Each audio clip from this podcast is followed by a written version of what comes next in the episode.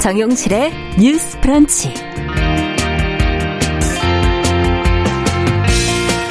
안녕하십니까 정용실입니다. 쓰레기를 줄이기 위해서 용기 없이 내용물만 판매하는 방식에 대해 저희가 얼마 전에 있었던 기후변화 관련 특집에서 언급을 해드린 적이 있었는데요.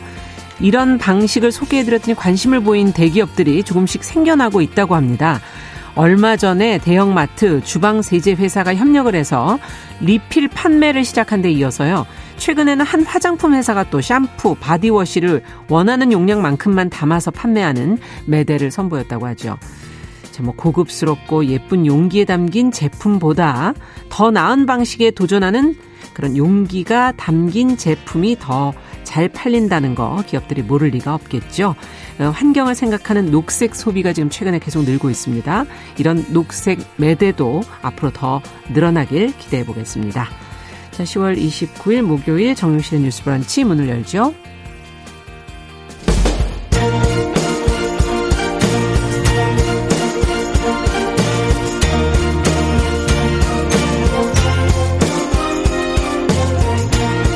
여성의 감수성으로 세상을 봅니다.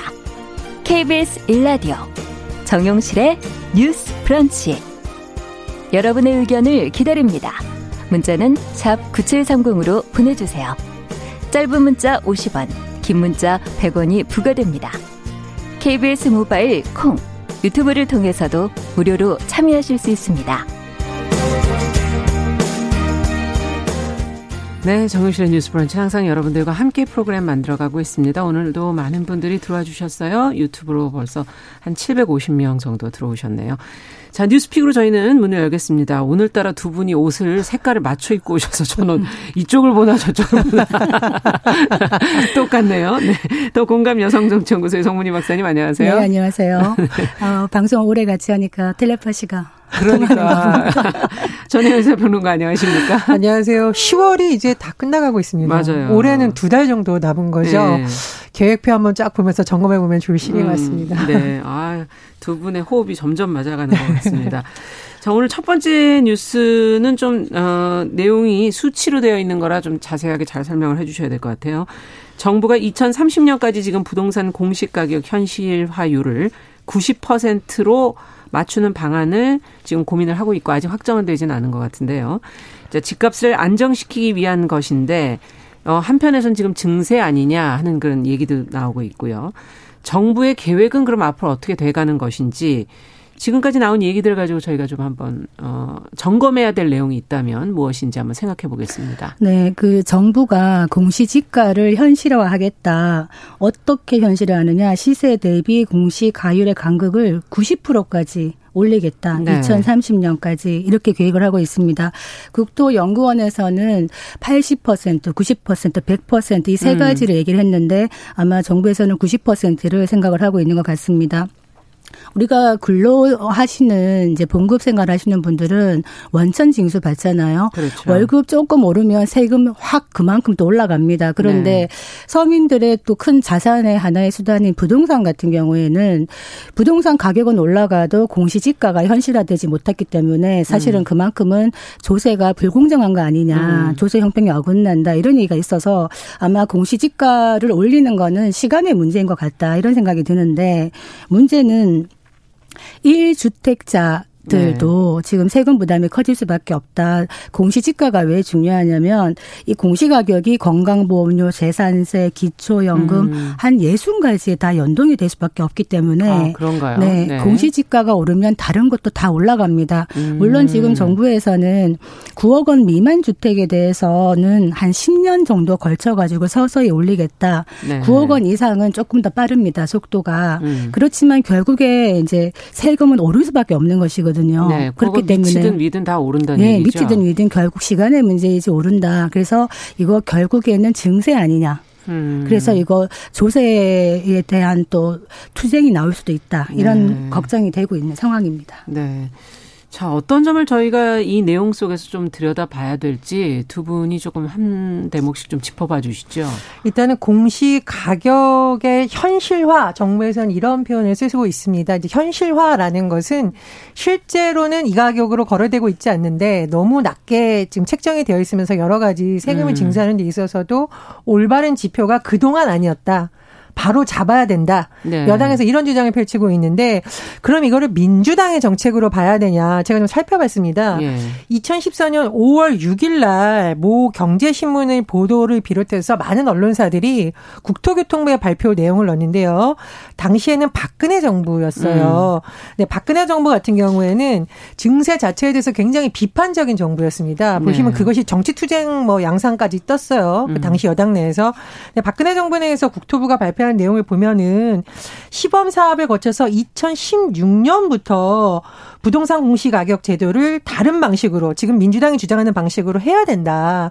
그리고 연구 용역도 했었더라고요. 그 네. 그 이유는 뭐냐면 아파트나 단독주택 과세에 있어서도 불균형 문제가 해소이 되고 음. 또 공시가격이 현재 부동산 시장을 제대로 반영하지 못한다는 비판이 계속 제기돼 왔다는 거예요. 네. 그러니까 공시 가격을 현실화하겠다. 이거를 어떤 정부의 정책이라고만 볼 수가 있느냐. 그것이 아니라 개선해야 될 문제를 보느냐 아니냐의 문제에 있어서 일단은 좀 판단을 내려야 된다고 보는데 네. 저는 현실은 좀 불가피하다고 봅니다. 그러나 세금을 내는 입장에서 기분이 좋을 수가 없겠죠. 네. 그러나 현실화 돼야 된다. 코로나로 쉬운 상황이 아니기 그렇습니다. 때문에요. 예. 이제 뭐, 뭐 여당이라든가 정부라든가 뭐 관계자들이 국민들의 동의를 얻는다던가 음. 세율을 어떻게 할 것인가 일부 음. 일주택자에 대한 부담을 어떻게 줄여야 될 건 이제 과제로 남은 것이고요. 그렇죠. 큰 방향에 있어서의 공시가격 현실화는 일단 필요하다. 저는 음. 이렇게 말씀을 드립니다. 그 지금 문재인 정부 들어서 부동산 정책이 정말 많이 나왔는데 결과적으로 지금 부동산 가격이 많이 상승했다.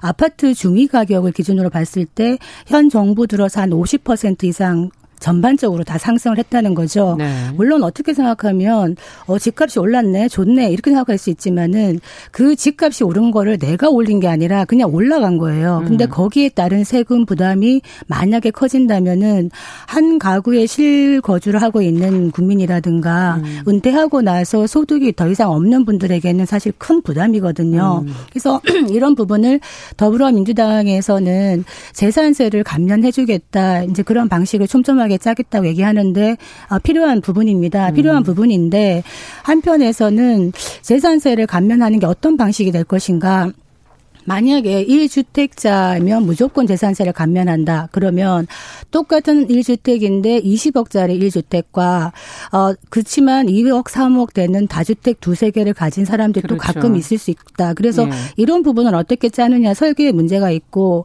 공시지가를 90%를 올렸을 때는 사실은 부동산 가격이 좀 안정됐을 때를 기준으로 하는 음. 것인데 지금은 아직까지 제가 봤을 때는 시세가 많이 불안정하다. 음. 부동산 가격이 어떻게 될 것인지 등락이 불 불안정하기 때문에 이것이 지속 가능하려면은 좀 안정적인 상황에서 시작이 돼야 되는 부분도 있지 않나 이런 생각이 드는데 네. 한편에서는 조세 정의라는 부분에서 공시지가가 현실을 반영하지 못합니다. 실제로 그 현실화율을 보면 토지 60몇 퍼센트에서 70%대에 예, 그거 이제 토지가 예. 평균 65.5% 단독 주택이 53.6% 우리가 네. 아파트 공동 주택은 69%인데 음. 이건 해외에 비해서도 굉장히 낮은 것이고 음. 공시지가가 이렇게 현실을 반영하지 못하면은 보유세에 대한 실효세율도 낮아진다. 그렇죠. 그리고 현실을 반영하지 못한다.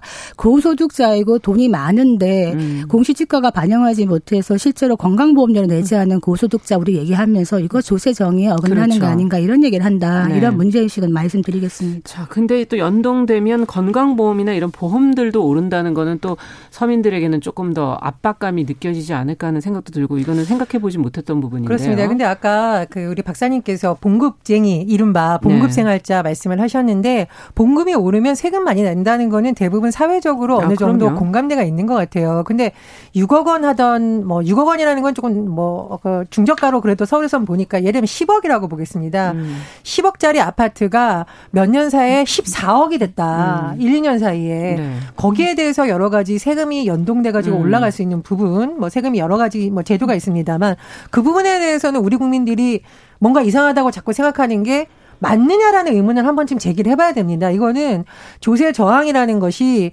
있을 수가 있는데 이것을 정부가 나서서 설득을 해야 되는 과제인 건지 네. 아니면 정당한 저항인지에 대한 좀 심도 있는 논의가 돼야 되는데 음. 저는 정부 여당이 설득을 해야 되는 과제라고 봐요. 언제까지 음. 이렇게 비현실적으로 갈 수는 없는 거고 네. 아까 말씀하셨듯이 조세정의 얘기를 하시는데요.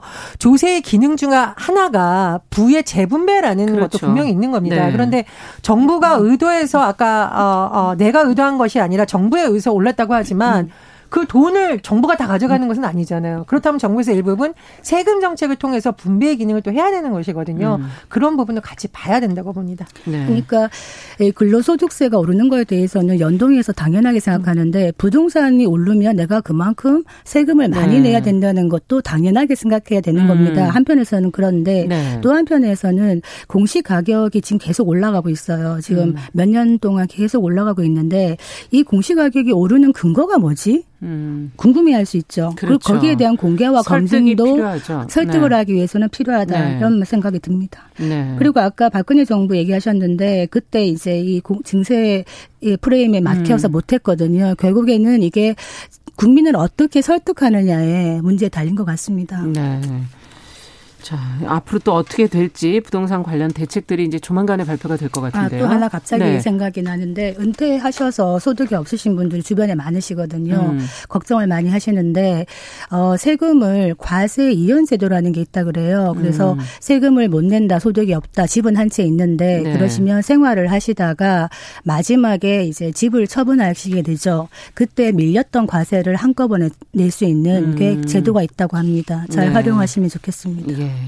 자, 관련 내용 이제 또 발표되는 대로 저희가 또, 어, 관심을 가지고 또 지켜보도록 하겠습니다. 자, 두 번째 문제는 법무부가 지난달에 가짜 뉴스로 손해를 끼친 언론사에 징벌적 손해배상 책임을 묻는 상법 개정안의 입법 예고를 한 뒤로 지금 표현의 자유를 좀 위축할 수 있다 하는 그런 논란들이 꾸준히 지금 제기가 되고 있거든요. 최근에 긴급 토론회가 열린 것으로 알고 있고 어떤 의견들이 나왔는지 어떤 내용들이 지금 언급이 되고 있는지 좀 살펴보죠.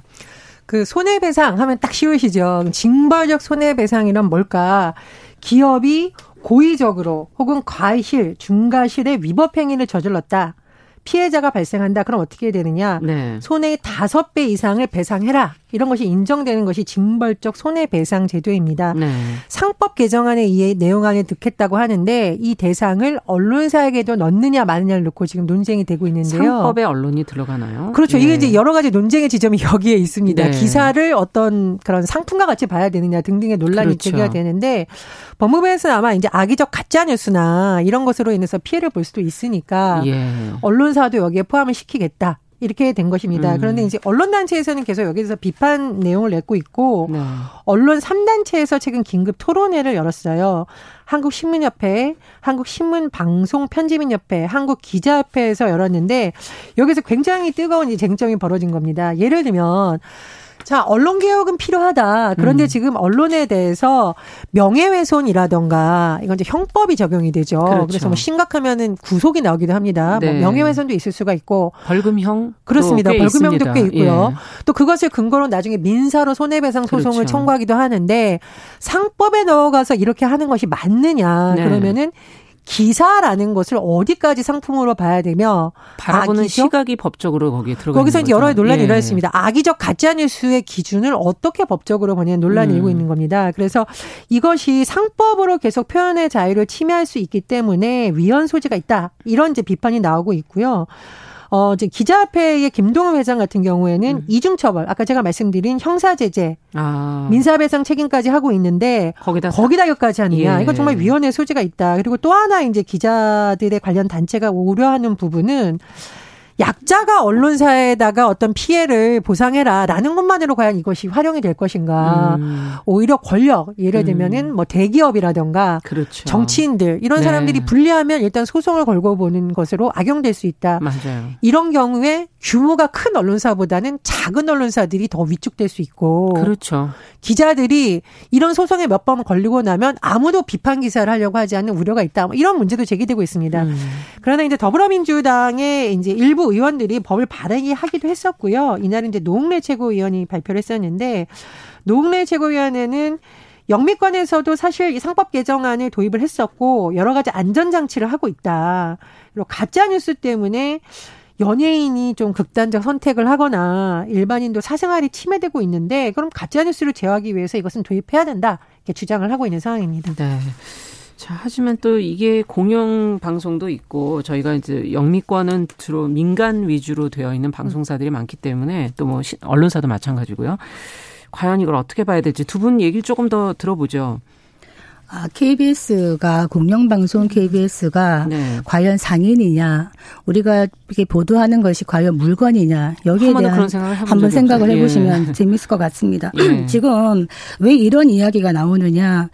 워낙 지금 인터넷 매체뿐만 아니라 유튜브, 개인 유튜브부터 음. 해서 정말 많은 미디어들이 범람하고 있고 네. 이 과정에 가짜 뉴스가 정말 많다. 그리고 심각한 가짜 뉴스로 개인들이 피해를 보는 경우가 많다. 인격권에 음. 심각한 피해를 보는 경우가 많은데 사실이죠. 네, 네, 그렇습니다. 그리고 언론 자체도 좀 편파적인 보도라든지 음. 자극성, 선정적인 뭐 낙기성 이런 기사들을 하면서 언론에 대한 신뢰가 예전보다 못하다라는 생각을 보통 현실입니다. 하실 겁니다. 예. 일부분에서는 언론의 책임이라고 봅니다. 네. 그래서 징벌적 손해배상제, 징벌이라고 얘기하니까 일단 위축이 되죠. 어떤 말을 하거나 보도를 할때 음. 이것이 과연 어, 진실일까 아닐까 한 번 더 생각해 보는 거는 좋은데 과연 이게 진실인지 아닌지 밝혀질 때까지는 시간이 걸리고 아. 그렇기 때문에 그 기간 동안에 만약에 확실한 100% 확신이 가는 진실까지 기다려야 된다면 네. 또 우리가 진실을 알기 위한 그 과정이 생략될 수가 있다. 그래서 음. 어떻게 보면은 언론의 자유라든지 국민의 알 권리 측면에서는 징벌적인 손해배상제, 징벌이라는 말 들어가는 것 자체에 대해서는 굉장한 부담이 된다. 음. 그리고 아까 말했듯이 지금 현행법으로도 뭐 어떤 민사 소송이라든지 뭐 네. 명예훼손이라든지 언론중재법, 정보통신망법 그렇죠. 촘촘하게 있습니다. 네. 뭐 7년 이하의 징역, 10년 이하의 자격정지 다 이런 것들이 있는데 음. 왜 이런 논의가 나오느냐? 실제로 이제 피해자가 소송을 하거나 했을 때 네. 민사 소송 같은 걸 하면 한 50%가 보통은 이제 두 건 중에 한 건은 언론사가 이기고 만약에 피해자가 이긴다고 해도 민사소송의 그 피해액 산정이 500만 원 정도도 안 되는 경우가 많습니다. 많은 액수가. 그렇다면 예. 피해자가 그 느꼈던 고통과 어떤 그 정신적인 고통에 대해서 충분하지가 음. 않죠. 지금 위자료에 대한 그 기준이 없다는 게 저는 가장 큰 문제라고 봅니다. 아. 지금 현행법 체계에서는 현행법 체계에서 네, 사람이 네. 사망하면은 교통사고나 사망하면 위자료 산정 기준이 1억이거든요. 음. 그렇다면 어떤 언론의 보도에 의해서 개인이 심각하게 피해를 받고 정신적 고통을 받은 경우에 나중에 정정 보도 해도 이게 사실은 의미가 치유가 그렇죠. 안 됩니다. 예. 그렇다면 어떻게 해야 되느냐? 이걸 막기 위해서는 언론에 대해서 징벌적인 손해배상을 하는 것보다 지금 현행법 하에서 위자료를 산정할 수 있는 기준을 만든다. 음. 어떻게 만드느냐? 피해의 상태, 피해를 받은 사람의 정도, 그리고 언론에게 언론의 매출액에 따라서 이게 어느 정도의 영향력이 있는 언론이냐에 따라서 그거를 산정하는 기준을 만 드는 것이 먼저가 아닌가 음. 이런 생각이 듭니다. 네, 어떻게 보십니까? 일단 제가 기자 출신이라서 예. 이 아이템을 다루면서 참 깊은 생각을 해보게 되는데 왜냐하면 이제 저는 기자 출신이기도 하지만 거꾸로 기자에게 취재를 당해서 굉장히 힘들었던 적도 있어요. 네, 그래서 음. 어 한번 거꾸로 입장을 한번 생각을 해봤습니다. 그런데 저 같은 경우도 사실은 아직까지 그 기사를 오려서 스크랩해놓고 소송을 해야 될까 말해야 될까 고민하는 몇몇 기사가 있어요. 솔직히. 음. 그러니까 아 정말 잘못된 기사, 음. 악의적 기사, 오보를 해놓고 오히려 어, 항의했더니 그러면은 한번 더 취재해볼 테니 당해봐라 이런 협박성 발언 음. 비슷한 것도 제가 사실 들어봤기 때문에 피해자들이 얼마나 고통을 당했을까 이렇게 생각을 한번 해보게 됐습니다. 그래서 네. 아마 이런 법안이 자꾸 나오고요. 음. 그리고 많은 언론 학자들도 징벌적 손해배상제를 해서라도 음. 이걸 바로 잡아야 된다라고 주장을 하고 있는 거죠. 제가 KBS에서 하는 저널리즘 제의를 봤었는데 네. 굉장히 많은 느낌이 든 것이 방청객을 초청하는 행사가 있었는데 방청객들이 언론을 비판하는 발언이 나올 때마다 너무 환호성을 하고 기뻐해 주시는 음. 거예요. 그래서 야 우리 국민들이 언론에 가지고 있는 지금 감정이 음. 피해 의식도 많고 개혁을 해야 된다는 요구가 굉장히 높다. 이 부분은 네. 저는 굉장히 공감을 합니다. 예. 그리고 박사님께서 말씀하신 위자료 산정이라든가 구제 노력을 위한 구체적 방법 나와야 된다고 생각을 네. 합니다.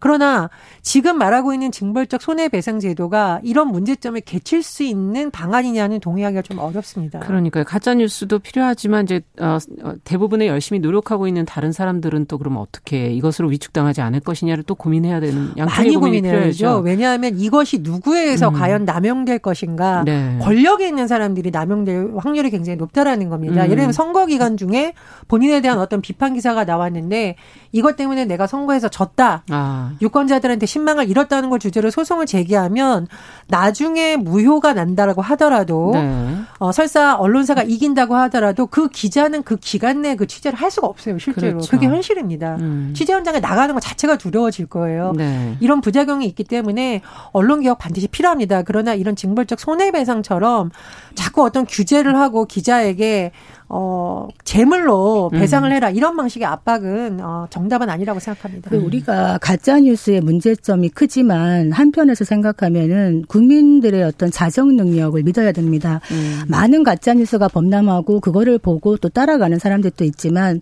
대부분의 이제 깨어 있는 시민들은 이게 명백한 가짜라는 걸 알 수가 아시죠? 있거든요. 예. 저절로 어떻게 보면 그 사상과 의견의 자유로운 경쟁 속에서 그런 가짜 뉴스들은 도태가 될 수 있다. 음. 이런 걸 우리가 좀 믿고 지켜보는 것도 필요하고 만약에 징벌적 손해배상제가 나왔을 때 고의나 중과실이 있을 때 음. 처벌을 한다 그러는데 고의는 뭐 조금 입증이 가능할 수가 있겠는데 중과실의 중과실 음. 과실을 입증할 때 어느 정도가 중과실인지 아닌지를 입증하기가 피해자가 입증을 해야 되는데 실제로 네. 많이 어렵습니다. 그리고 우리가 이제 명백한 이게 허위 보도냐라고 먼저 근본적인 질문을 얘기했을 때 한번 예를 들어 볼게요. 좀 좀 그렇습니다만 송 송문희가 미인이다. 음. 이런 뭐 이런 게 나갔어요. 만약에 네. 그러면 그게 가짜 뉴스입니까 아닙니까? 제가 말하는 네. 거는 좀 유머러스하게 아, 했습니다만 애매한 걸 애매한 사안이 아. 있습니다. 어떤 보도 사안에 대해서 음. 어느까지가 진실이고 어느까지가 약간의 예, 음. 들어갈 수가 있는데 그 지점을 어떻게 보느냐가 만약에 권력자나 사회 지도층이라든지 공직자 그리고 대기업 음. 이런 부분에 대해서 우리가 면책 조항을 주지 않는다면은 이런 거를 경계를 가르는 것이 자의적으로 갈 수 있어서 네. 기자 기자들의 어떤 취재 활동이 많이 위축될 수 있다 이런 생각이 음. 드는 겁니다. 저는 이제 언론에도 꼭 당부를 하고 싶은 것이 정치 뉴스 이런 거 할 때 어, 국회의원들은 면책특권이 있습니다. 음. 그러나 언론은 그 국회의원이 한 말이 진실인지 한 번 더 확인을 해야 되는데요. 일단 이 의원의 말을 따옴표를 인용해서 그냥 씁니다. 음. 그리고 아 이건 국회의원이 말한 걸 내가 그냥 썼을 뿐이다라고 하는 것은 사실 기자로서의 자질 부족이라고 저는 좀 냉정하게 얘기하고 그렇죠. 싶어요. 네. 제가 이제 지방의회를 취재하는 기자들을 뭐 각종 각 지방에서 많이 만나봤었는데 음. 의원이 주장을 했을 때 저것이 맞는지를 검증하고 잘못된 주장을 했다 이렇게 쓰는 기사가 있는 반면 네. 그 지방의 의원이 한 말을 그대로 일면으로 내거나 그거를 근거로 칼럼을 쓰거나 재생산하는 경우가 있습니다. 음. 당하는 공무원들 입장에서는 어떤 분이 그러더라고 화병이 난다는 거예요. 아. 그렇다고 지역에 다 아는 사이끼리 항의하면 그 다음에 자기들 비판하는 기사가 또 나오는 방식으로 보복이 그렇죠. 올까봐 끙끙댄다. 그래서 언론사들도 오보를 줄이는 노력은 최대한 해야 되는 거고 맞습니다. 그런 노력을 안 하는 건 사실 고의적이라고 자꾸 해석이 될 수밖에 없거든요. 음. 그런 부분의 노력도 많이 필요하다고 봅니다. 그러니까 언론이 자유를 누릴 수 있는 만큼 그만큼 확대하는 만큼 언론의 사회적 책임이라는 부분을 맞아요. 우리가 생각을 해야 되고 그렇지만은 비영리 언론 기관들이 많잖아요. 음. 이 여기에서 하는 것들은 또 이이 징벌적 손해배상제로 규제할 수가 없는 부분이 있습니다. 그렇기 때문에 이런 사각지대도 우리가 살펴봐야 음. 되고 개인 유튜버 분들도 1인 미디어로서 내가 언론인이라는 그렇죠. 사명감을 가지고 정말 무분별한 어떤 기사나 보도를 한다는 거는 자제를 했으면 좋겠습니다. 네, 지금 올려주신 분 중에 0324번님께서는 OECD의 언론 신뢰도 조사를 보면 40 개국 중에서 한국 언론의 순위가 거의 바닥 40이다라는 네. 얘기를 지적을 해주셨어요. 이건 상당히 중요한 지적이고 언론도 이 부분에 있어서 반성이 상당히 필요하지 않을까 하는 생각이 드네요. 사실 예전에 예. 아주 힘들었던 어목했던 시절이나 독재 음. 시절이나 이럴 때는 언론인들의 자부심이 참 컸고 역할도 음. 컸습니다. 약한 시민들을 대신해서 권력에 대항하고 게이트키핑 역할을 하고 이런 역할을 했는데 예. 지금은 언론이 그 잣대가 시민들을 향해서 시민들의 권익을 보호하면서 권력을 향해서 감시 기능을 해야 되는데 시민들의 인격권을 침해하는 방향으로 간다면 음. 돌아볼 필요가 있겠죠. 그렇죠. 예. 자, 오늘 뉴스픽은 여기까지 저희가 듣도록 하겠습니다. 도공감 여성정치연구소 송문희 박사 또 전혜연 평론가 두 분 수고하셨습니다. 감사합니다. 감사합니다. 자, 정용실의 뉴스 브런치 듣고 계신 지금 시각이 10시 30분 향해 가고 있고요. 라디오 정보센터 뉴스 듣고 오겠습니다.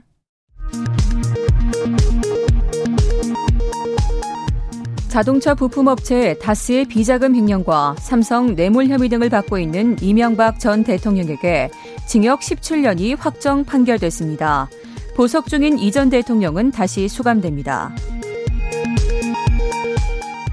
국내 코로나19 신규 확진자 수가 하루 새 125명 늘어 이틀째 세 자릿수를 기록했습니다. 국내 발생이 106명이고 대부분 수도권에 집중됐습니다. 방역 당국이 사회적 거리두기가 1단계로 완화됐지만 감염병 위기 수준은 심각 단계라며 경각심을 가져달라고 호소했습니다. 미국에서 코로나19 재확산이 본격화하면서 일주일간 신규 확진자가 50만 명을 넘어섰습니다. 프랑스는 내일부터 12월 초까지 전면 봉쇄에 돌입하고 독일도 다음 달 부분 봉쇄를 취하기로 했습니다. 국회 운영위원회는 오늘 청와대를 상대로 국정감사를 열어 야권에서 권력형 게이트로 규정한 라임 옵티머스 사건 등 현안에 대해 질의합니다. 세계무역기구 사무총장 선거에 도전한 유명희 통상교섭 본부장이 결선 선호도 조사에서 나이지리아 후보에게 열세를 보였습니다. 한편 미국은 유명희 본부장을 지지한다고 공식적으로 밝혔습니다. 한국과 일본 외교당국이 서울에서 국장급 협의를 갖고 강제징용과 수출 규제 현안 등에 대해 논의하고 있습니다. 스가 요시히데 총리 취임 이후 처음으로 열리는 국장급 협의입니다. 코로나19 확산세가 둔화되면서 기업 심리가 반등했습니다. 특히 중소제조업 체감 경기가 큰 폭으로 살아났다고 한국은행이 밝혔습니다. 미국 대선 레이스가 막바지에 접어든 가운데 민주당의 조 바이든 후보가 54% 지지율로 공화당 후보인 도널드 트럼프 대통령을 12%포인트 차로 앞섰다는 CNN 조사 결과가 나왔습니다. 서울 지역 중학교와 고등학교 신입생에게 내년 2월 입학 준비, 준비금 30만 원이 지급됩니다.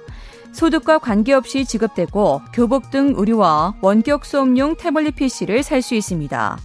지금까지 정보센터 뉴스 정원나였습니다.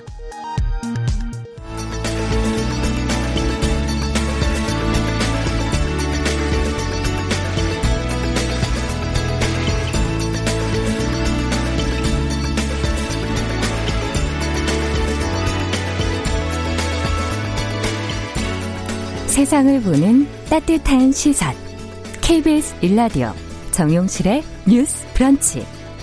매일 아침 10시 5분 여러분과 함께합니다.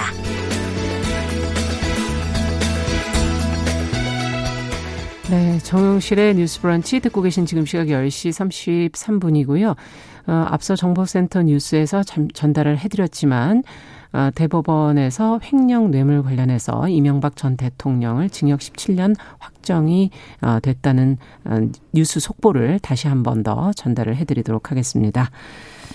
자, 이제는 저희가 검색어 뉴스 들어가야 될 시간이죠. 예, 인터넷 검색어를 통해서 네티즌들이 관심을 모았던 이슈 좀 살펴보도록 하겠습니다. 오늘도 시선 뉴스의 박진아 기자 자리해 주셨어요. 어서 오세요. 네, 안녕하세요.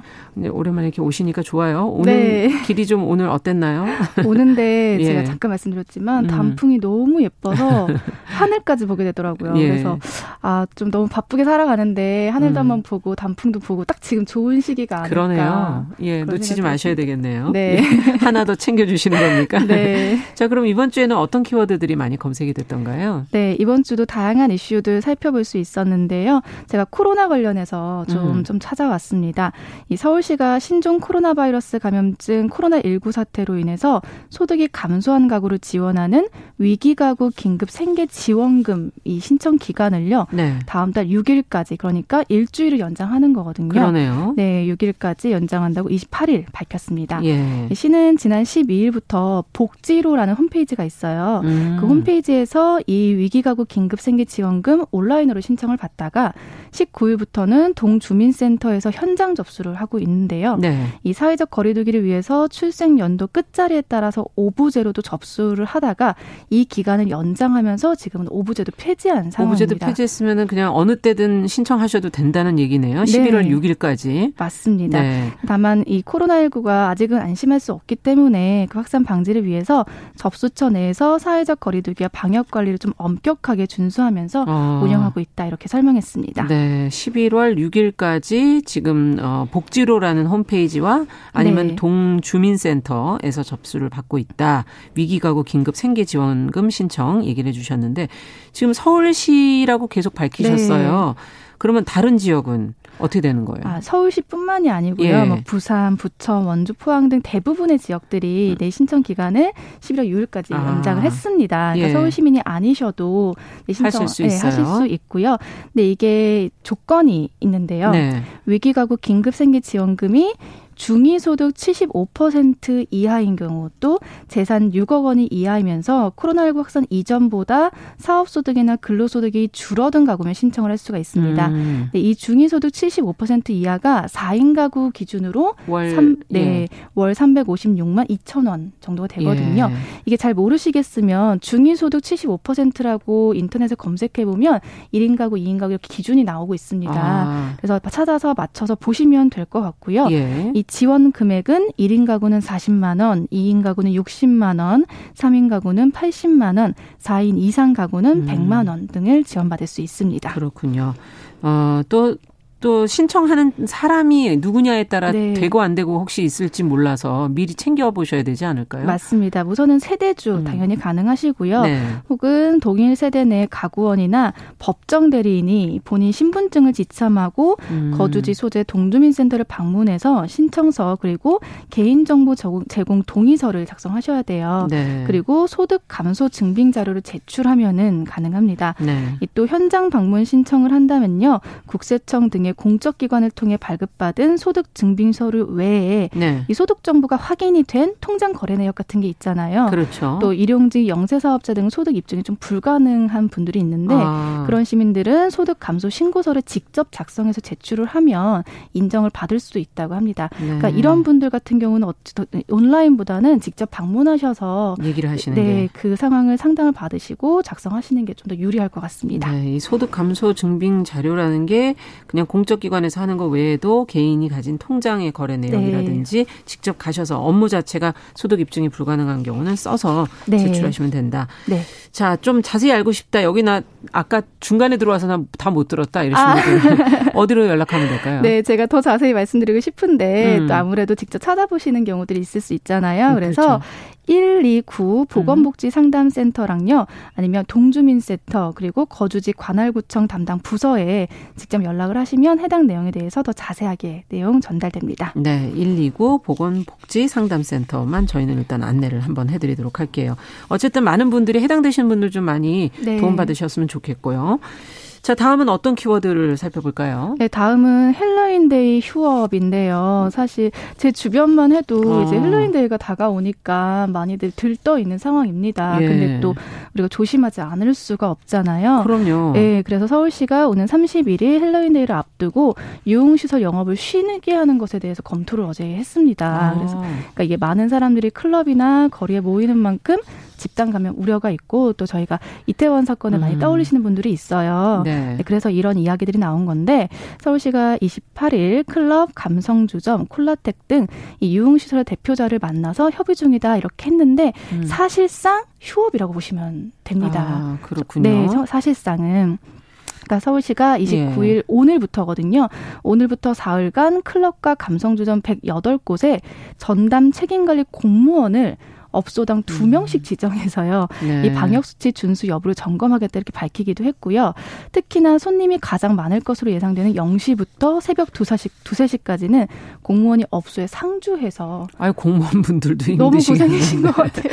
갑자기 제가 이거 웃으면 안 되는데. 아, 네, 저도 제가 예. 이거 쓰면서 아, 아, 공무원분들도 엄청 너무 정말 고생하신다, 예. 고생하시는 거 알지만 그런데 이건 먼저 시민들이 좀 지켜주시면 네. 좋겠다는 생각도 드네요. 헬로윈데이 그러니까 사실 언제부터 이렇게 큰 축제가 됐나요? 그 사실 제가 뭐 대학 다닐 때만 해도 한 뭐 15년 전만 해도 전혀 얘기가 없었던 거 네? 이렇게까지는 아니었는데 네. 저도 헬로윈데이를 잘 느끼지 못해봤지만 요즘은 어. 정말 분장도 많이 하고 아. 이태원 주변 가면은 정말 밤새도록 이렇게 다니고 있더라고요. 아, 올해는 좀 조심해 주셔야 될 네, 텐데. 네, 정말 맞습니다. 네. 네. 근데 이 완전히 뭐 특성상 모든 데를 다 갈 수는 없을 것 같다는 생각도 지금 들어요. 지금 그쵸. 얘기해 주신 뭐 큰 데들은 다 가시겠지만 맞아요. 예, 작은 업소들이 또 하는 거는 뭐 그게 다 가능할까요? 이렇게 점검이? 어, 그래서 음. 말씀하신 것처럼 시민들 스스로가 좀 지켜주시는 게 가장 중요하긴 합니다. 음. 우선 용산구청 관계자 말에 따르면요.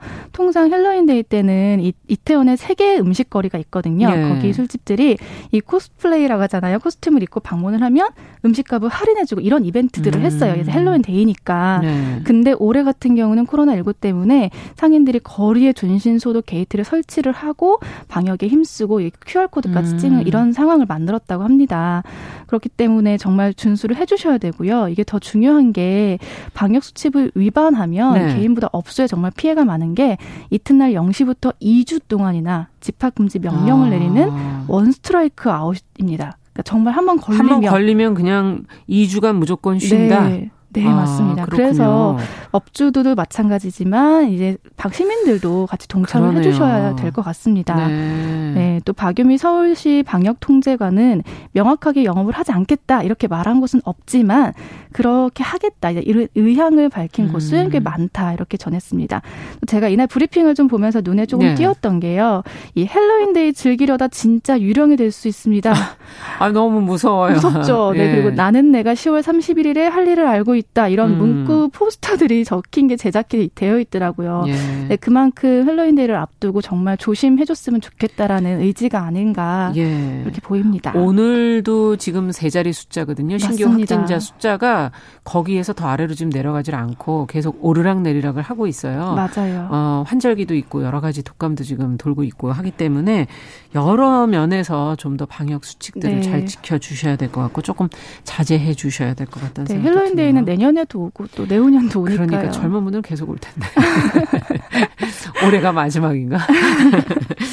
자, 어쨌든 어, 또 하나 더 키워드 살펴보죠. 네, 마지막은 코로나19가 바꾼 질병 지도인데요. 질병 지도요? 네, 코로나19 이후에 사실 마스크 착용 요즘은 그래도 많이 하시잖아요. 네. 손 씻기 같은 이런 개인 방역이 강화되면서 호흡기 감염 질환자 수가 크게 감소했다고 합니다. 아. 반면에 코로나19가 장기화되면서 외출 제한이나 소통 부족으로 우울증 환자가 좀 증가한 맞아요. 것으로 네, 나타났는데요. 이게 실질적으로 국민건강보험공단이 조사를 했는데 코로나19가 본격적으로 시작된 2020년 3월부터 7월까지 음. 국민의 그 의료 이용 행태 변화와 분석 결과를 내놨습니다. 음. 그 결과 감기, 뭐 독감, 인플루엔자, 음. 폐렴 등 이런 호흡기 감염으로 의료 이용한 환자 수는 2020년 3월부터 7월까지가 803만 명 정도였는데 음.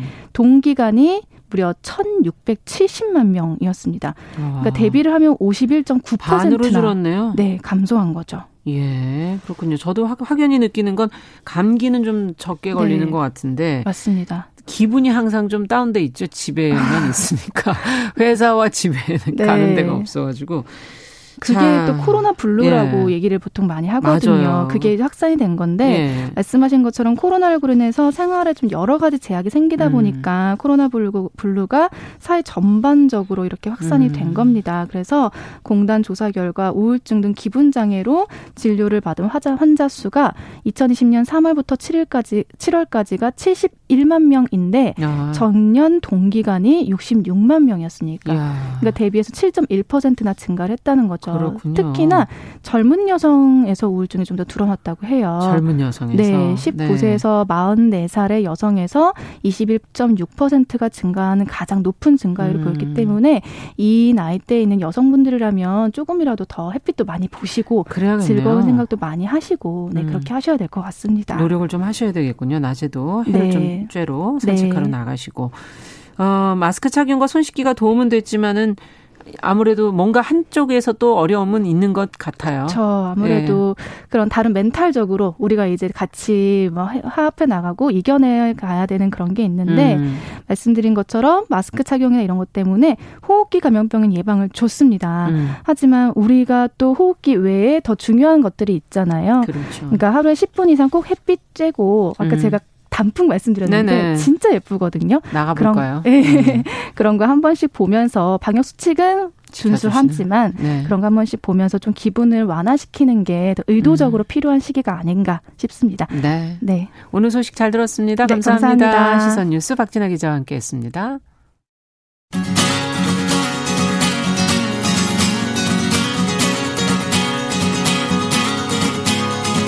함께 가면 길이 됩니다. 여러분과 함께하는 정용실의 뉴스 프런치. 월요일부터 금요일까지 방송됩니다.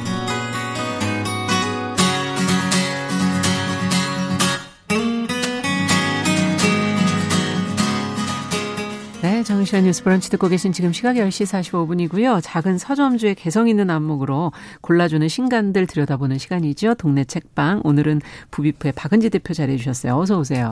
안녕하세요. 네. 오늘 소개해 주실 책은 어떤 건가요?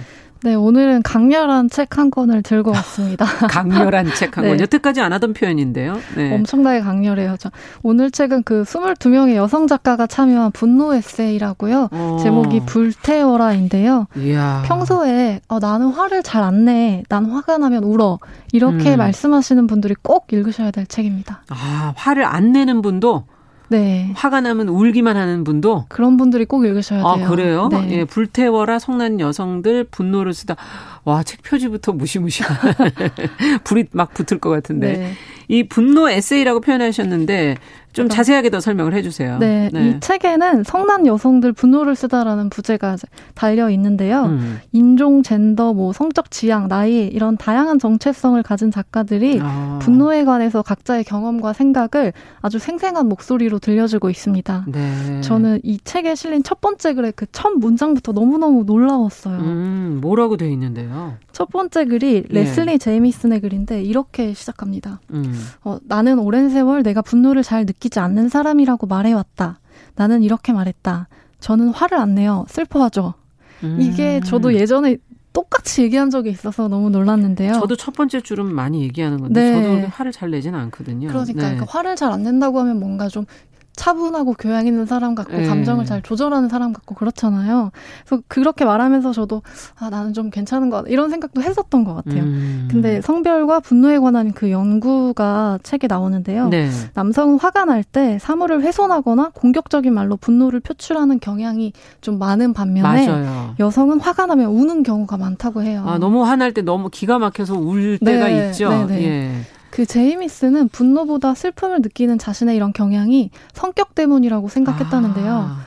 근데 이 책은 여성이 분노보다 슬픔, 슬픔을 느끼는 게 성격 때문이 아니라 사회적으로 그렇게 권장됐기 때문이라고 그렇게 길들여져 왔다. 네, 작가가 이제 남성의 분노에는 강한이라는 수식어가 많이 붙는데 여성의 분노에는 뭐 독살스럽다, 적대적이다, 뭐 많이와 같다, 독하다 이런 수식어가 아, 많이 붙는다고 이야기를 해요. 여자도 화낼 수 있는 건데. 그러니까요. 예. 화난 여성을 독한 사람으로 여기면서 이제 불편해하는데 반면에 슬퍼하는 여성은 상처받은 사람으로 보고서 또 금세 연민을 보낸다는 아. 이야기를 합니다. 슬퍼하는 여성의 괴로움은 고귀하고 우아하게 그려지는데 분노한 여성은 좀 추저분하고 위협적으로 그렇게 그려지기도 아, 한다고 여성이 화내는 게 남성들이 무서운가 봐요.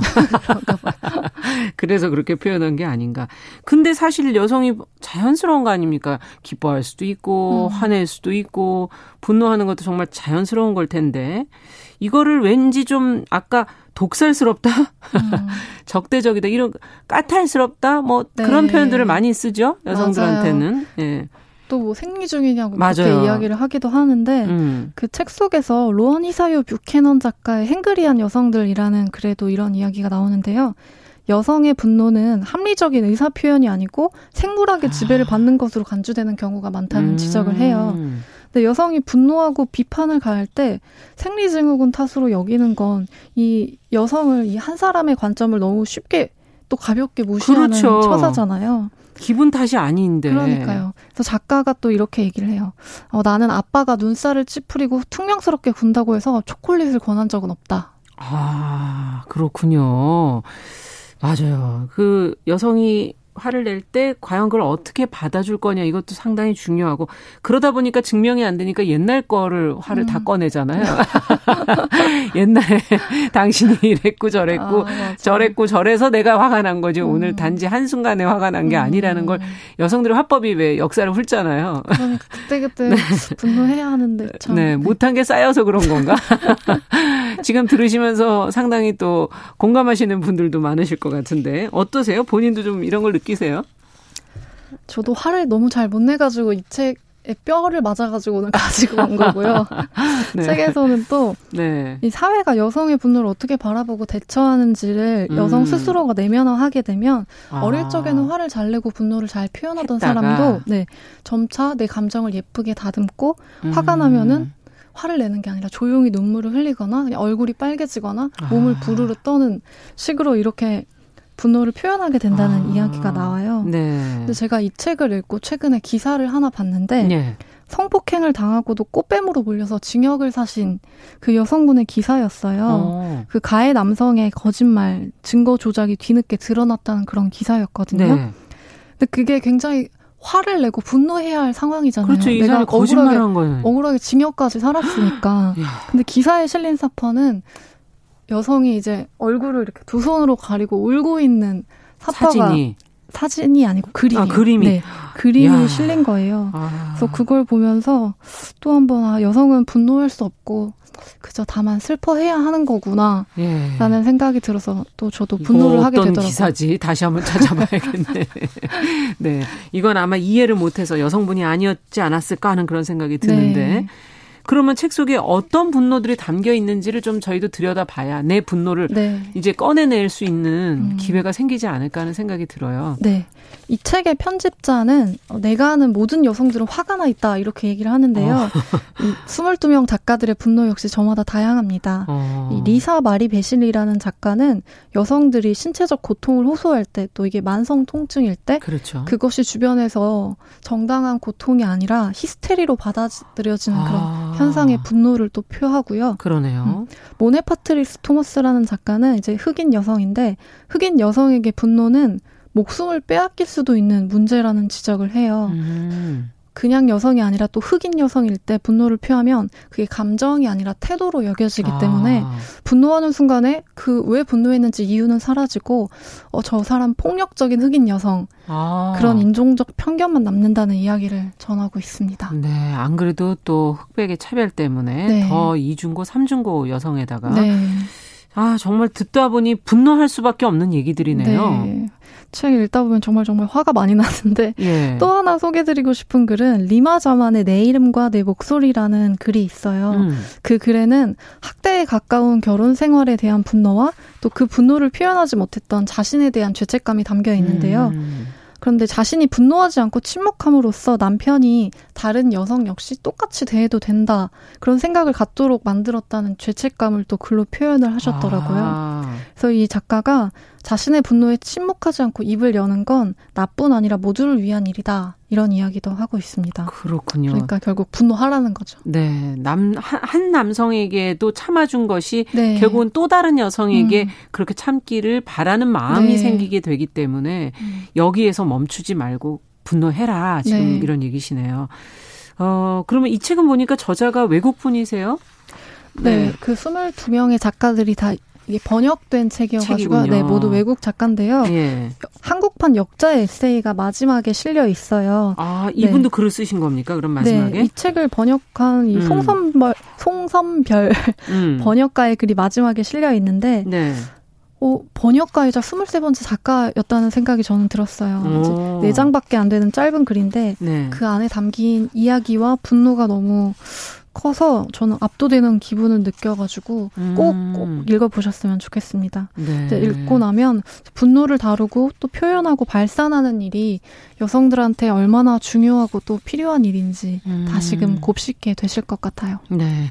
정말 그동안 많이 참으신 분들이라면 내가 이건 정당하게 정말 화를 낼 이유라는 것을 책을 통해서 다른 분들과 공감을 하실 수 있는 연대하실 음. 수 있는 책이 아닐까 싶은데 제목이 왜 근데 그 많은 얘기 중에 분노라고 음. 할 수도 있고, 음. 예? 많지 않습니까? 네. 근데 왜 불태워라라고 했을까요? 어, 이 책은 이제 더 많은 여성들이 분노하길 바라면서 나온 책이에요. 네. 이 편집자인 릴리덴 시거가 책을 만들면서 제일 많이 한 일도 작가들이 분노를 토해내도록 부추기고 독려하는 것이었다고 하는데요. 음. 괜찮으니까 분노하세요라는 말을 정말 많이 했대요. 아. 그러니까 여성들이 얼마나 이제 분노를 못했으면 그렇게 옆에서 계속 끌어내야 되는. 네, 그걸 많이 했다고요. 야 편집자 이번에 힘드셨겠는데. 네. 근데 이 말이 예. 책을 쓴 저자들에게만 하는 말은 아니라고 저는 생각이 들었어요. 음. 저 역시 이 책을 읽는 내내 아 분노의 화신이 되어야겠다 앞으로 그런 생각을 했거든요.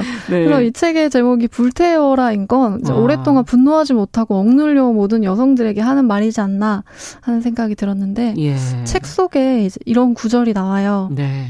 아무도 듣지 않는 것 같더라도 고함을 질러야 한다. 내 목구멍 속 분노를 토해내 주변 사람들을 겁에 질리게 해야 한다. 당신의 뇌리를 떠나지 않는 이야기들, 당신을 얼어붙게 하는 이야기들, 그 이야기들을 수치심 없이 내뱉어야 한다. 음. 수치심을 짊어져야 하는 것은 당신이 아니다. 멋지네요. 어, 네. 음. 언제나 분노를 조용히 사귀기만 했던 여성분들이 음. 이 책을 땔감 삼아서 분노를 좀 활활 불태우셨으면 좋겠습니다. 알겠습니다. 어, 동네 책방 불태워라. 어, 부비프의 박은지 대표와 함께 읽어봤습니다. 감사합니다. 고맙습니다. 자, 정용실의 뉴스 브런치 목요일 순서는 여기서 마치도록 하겠습니다. 저는 내일 오전 10시 5분에 다시 뵙겠습니다. 감사합니다.